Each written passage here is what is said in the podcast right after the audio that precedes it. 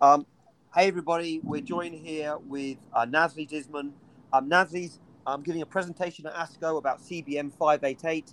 Um, it's a drug which alters the microbiome. It's been given in a randomized phase two trial, which is published in Nature Medicine um, with Ipi-Nivo, uh, with or without Ipi-Nivo, which showed a progression-free survival advantage in a small group of patients.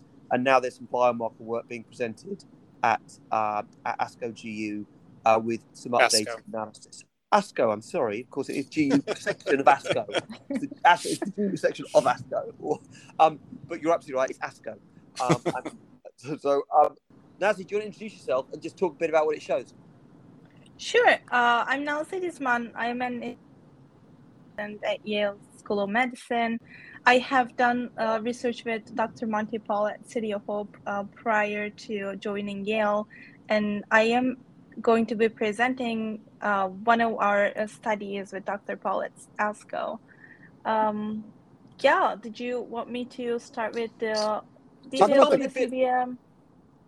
You go, Brian. Go. I was going to say maybe just remind the audience of the clinical data, the setup of the trial, and the top line clinical results, and then we'll dive into the ASCO data. And maybe a bit about awesome. how the drug might work as well. That might be helpful. Yeah. Yeah, sure. Um, so um, in that study, uh, we have enrolled patients with metastatic renal cell carcinoma. Uh, all of them were treatment naive and had clear cell and or sarcomatoid histology. Um, patients um, were randomized into either receiving nivolumab ipilimumab alone or nivolumab ipilimumab with CBM588. Uh, that study enrolled a stool sample and blood sample line and week 12 and our primary endpoint was the change in the bacterium species from baseline to week 12 across arms. We also looked at clinical outcomes and gut microbiome outcomes and cytokine data across time points. Um, the study did not actually meet its uh, primary endpoint of increasing the bifidobacterium species in CBM 588 arm, but we observed an increase in bifidobacterium species in patients who responded to nivolumab, ipilimumab, CBM 588, which was interesting. Uh, we have seen some striking clinical um, outcomes uh, when we looked at the clinical data. Um, the progression-free survival with nivolumab, ipilimumab, and CBM588 was 12.7 months, and it was 2.5 months nivolumab and ipilimumab arm. The response rate to treatment was 58% in nivolumab, ipilimumab, and CBM arm versus 20% with standard of care ipilimumab. Um, we've also seen some interesting data in terms of the evolution of the gut microbiome function and the changes in cytokine levels from baseline to week 12. Um, so, so, oh. So, yes. before we get there, just describe, describe to people how the drug works. Yeah, so this is uh, CBM588 is a strain of Clostridium butyricum. It is um, it has been widely used as a supplementary uh, product in Japan for hundreds of years. It has shown um, improvement in um, murine models with colitis, in colitis.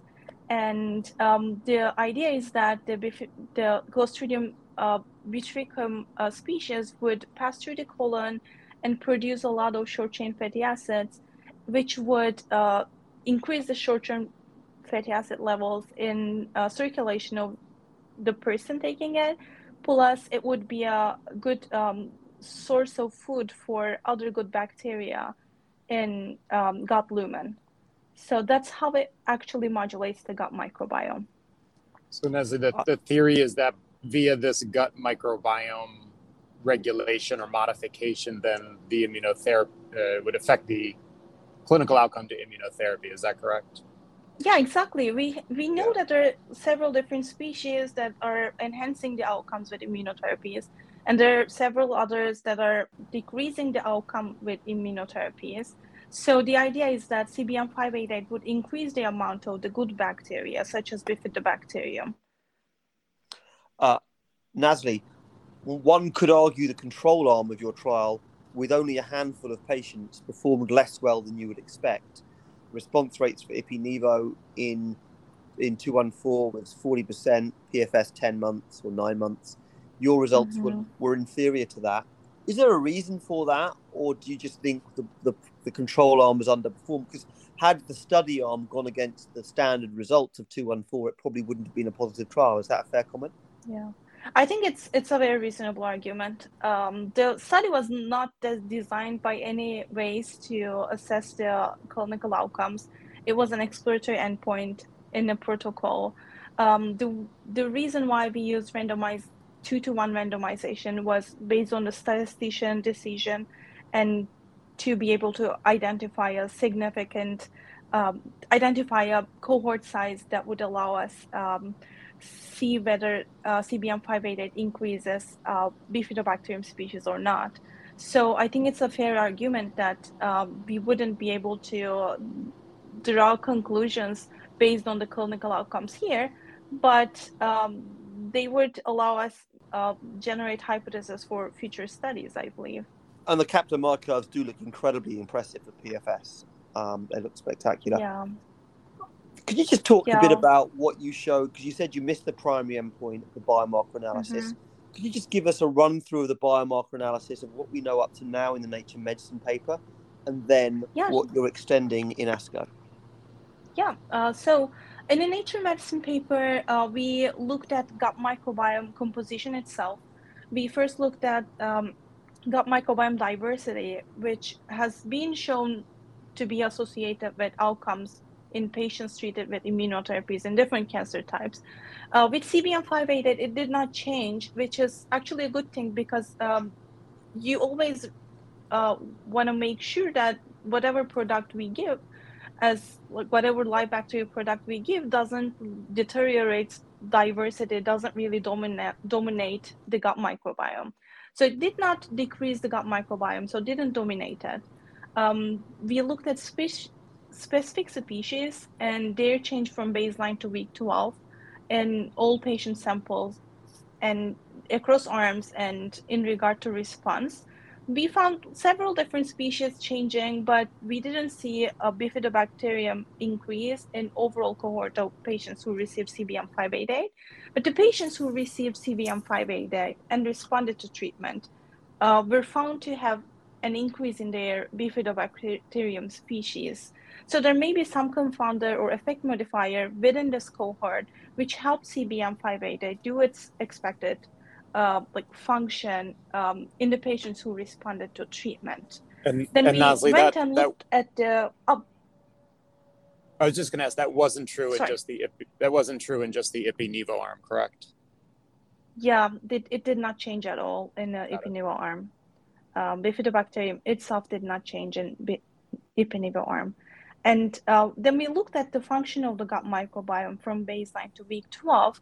Uh, in the CBM group, we saw that the, the function, the genes that are associated with short chain fatty acid consumption have uh, decreased from, increased from baseline to week 12, which kind of in line with uh, what we would expect from CBM 588.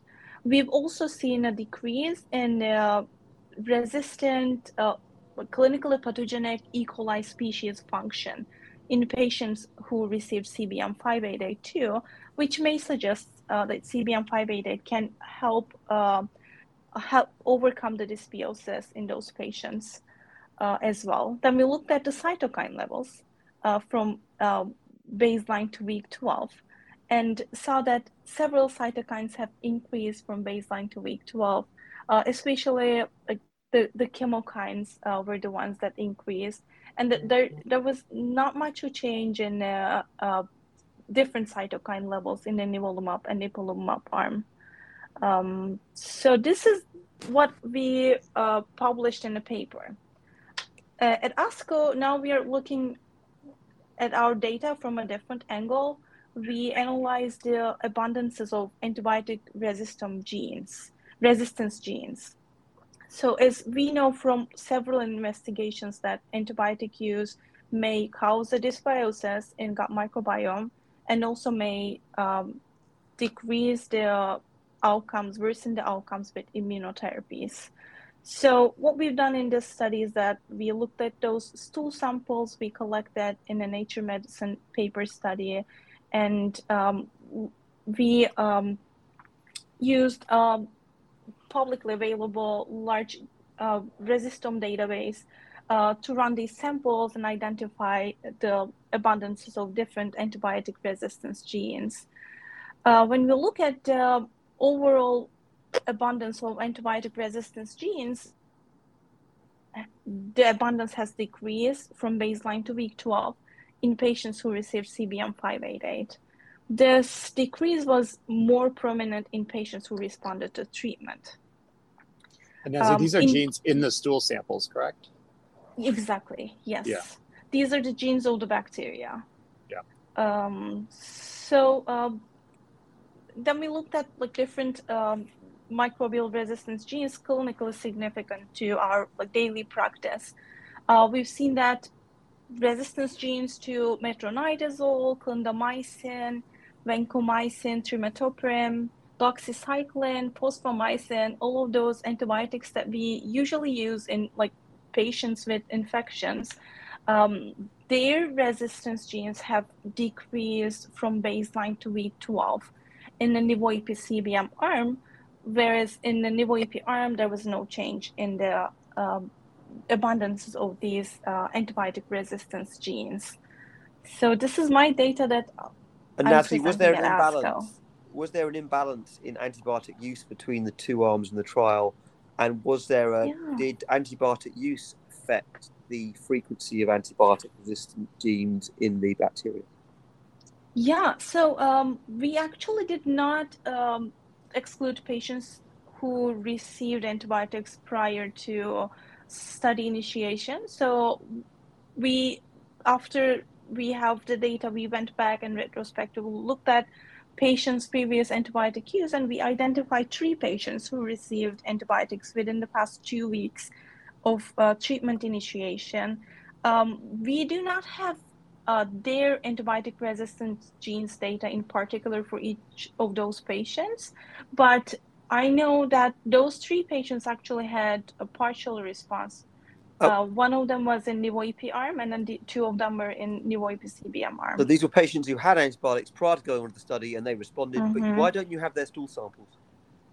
We do have the stool samples. We have just not uh, done the analysis, not looked at the antibiotic resistance genes in those particular patients. We just analyzed the whole data that we have. Oh, okay. So But you that's that's, that's a great idea that we've been talking about too. I'm not sure that's true. I'm not. I haven't been many It's great ideas. true. Be the, be the first one. um, So- so, look, uh, so the, actually the methodology is you combine all the samples together and you look at the samples in one go. You don't do them individually. Is that right? Yeah, I mean, uh, so we have the uh, raw data from each sample, Yes. and so these are paired uh, paired tests that are used uh, Yes. to compare the abundances of uh, antibiotic resistance genes. Um, but we, we do the analysis at one time, so And Nazli, what's the hypothesis? I'm not sure if I understood. I was going to Mhm. ask about the hypothesis for why mechanistic of antibiotic clinical outcome, right? Because you saw Yeah, it with so- the CBM arm, and so what's the direct link between that and clinical Yeah. effect? Yeah, I'm afraid that there is no direct link right now. Uh, as far as we know from the other studies too, what we know is that there is dysbiosis and a change in the abundances of um, certain bacterial species and diversity with the use of antibiotics. Um, and both of them are associated with um, antibi- associated with resistance to antibiotics. So I think there is no direct link right now, but there's some clinical data in patients who received CBM 588 uh, in Japan in non-small cell lung cancer, looking at the response uh, patterns uh, in in regard to previous antibiotic use or not. And it was reported that the patients who received uh, antibiotics than CBM 588 had actually better outcomes uh, than patients uh, who re- received antibiotics and received immunotherapy without CBM 588. So this is one clinical data that also supports that you know CBM 588 might be affected in a clinical setting, that is like there is a high chance that there is a dysbiosis caused by antibiotics. But to my knowledge, uh, there's no data linking those two. Uh, so, Natalie, my last question on this issue. So, what you're saying is that actually, um, we we know that antibiotic use prior to therapy doesn't seem to have a huge impact on outcome, although um, to to either arm, well, we've got responders in both arms with tiny numbers, but we know antibiotic use in previous trials has had a major impact. There's some lung cancer data and some other studies suggesting that perioperative antibiotic use or actually antibiotic use during the trial may have an impact on outcome. But what you haven't yet done is you haven't let yet linked the antibiotic use with the with the subsequent stool samples. Is that is that right? Yes, that's true. We only have three patients who received antibiotics, um, but yeah, that's as you said, is a great idea to look at what the well, the change in the evolution in the microbiome, like dysbiosis, plus antibiotic um, resistome change um, in these specific patient population and see um, if there's any any like feature that links two of them. Um, that can be a good idea. But yeah, my, we'll. Mm. Sorry. I was going to say my last question is about Brian? clinically. Yeah, can you hear me? Yeah, go go go. Oh, I was going to say my, my last question is like clinically, what's happening? You have this randomized phase two, some interesting clinical signal, albeit small numbers, some translational data. Are you know are, these are, things are very difficult to study these natural products. What are, are, you aware? What's what's what are the plans for these agents? Tom, you may know as well, or have talked to Monty about it. Yeah, Dr. Pal's. Um, um, so I think, well, ideally, yeah. wouldn't it be nice to do a big randomized trial and see what happens? Yeah, yeah, exactly. That's I think you've got a ran- there's a positive randomized phase two. I don't think it's a particularly dangerous product to add on to standard of care Ipi And wouldn't it be nice to uh, wouldn't it be nice to, to, to do something along those lines, and also put some of the translational research into this, understand more about the microbiome because it does sound to me like, and in fact there were that during with your Nature Medicine publication there were two other Nature Medicine mm-hmm. publications in the same edition of the journal with equally provocative mm-hmm. results. There's something probably there, Brian, and you know it would be quite an easy intervention. We've tried with OX40 and 4-1BB and all these second generation of immune therapies without much success. And it's possible that actually a different type of intervention with the microbiome might be the next way of, or an effective way of pushing yeah. survival in the right direction. Yeah, I agree. An advantage to like all other like um, fecal microbiota transplant studies that have been extremely promising in the past few years uh, this intervention appears to be relatively safer. In our experience, our patients were able to use it with almost 100% uh, compliance and without any side effects. I'm keen to avoid fecal transplants in my life personally, Brian. What do you think about that? I'm, I'm not going to answer that. I, yeah, no, I agree. It's interesting to move forward. I was just wondering if there were concrete plans or, or sort of what's going on, or if there are other similar products, perhaps you know if there's something yeah, magical about this product or are there other is it a whole spectrum of products i think there are several products i believe this is the only one with clostridium butyricum there are a few other products with there are some other products um, that are they contain 10 15 different bacterial species um, but all of them are in phase one setting so not, not much terrific. data available now. Uh, sounds yeah, like an area we need to do some work on. It sounds like it's really exciting. Totally agree. Yeah, um, exactly. I totally Brian, agree. are we good to go? Have you got any further questions? No, this is great. Nazli, congrats on the, the presentation and the Nature Medicine publication. And we look forward to seeing more data. We look forward to seeing Thank you, soon, so Natalie. Much. Yeah, it was great. Thanks so much for Thank having you. me. Bye bye. Sure. Thank you. Bye bye.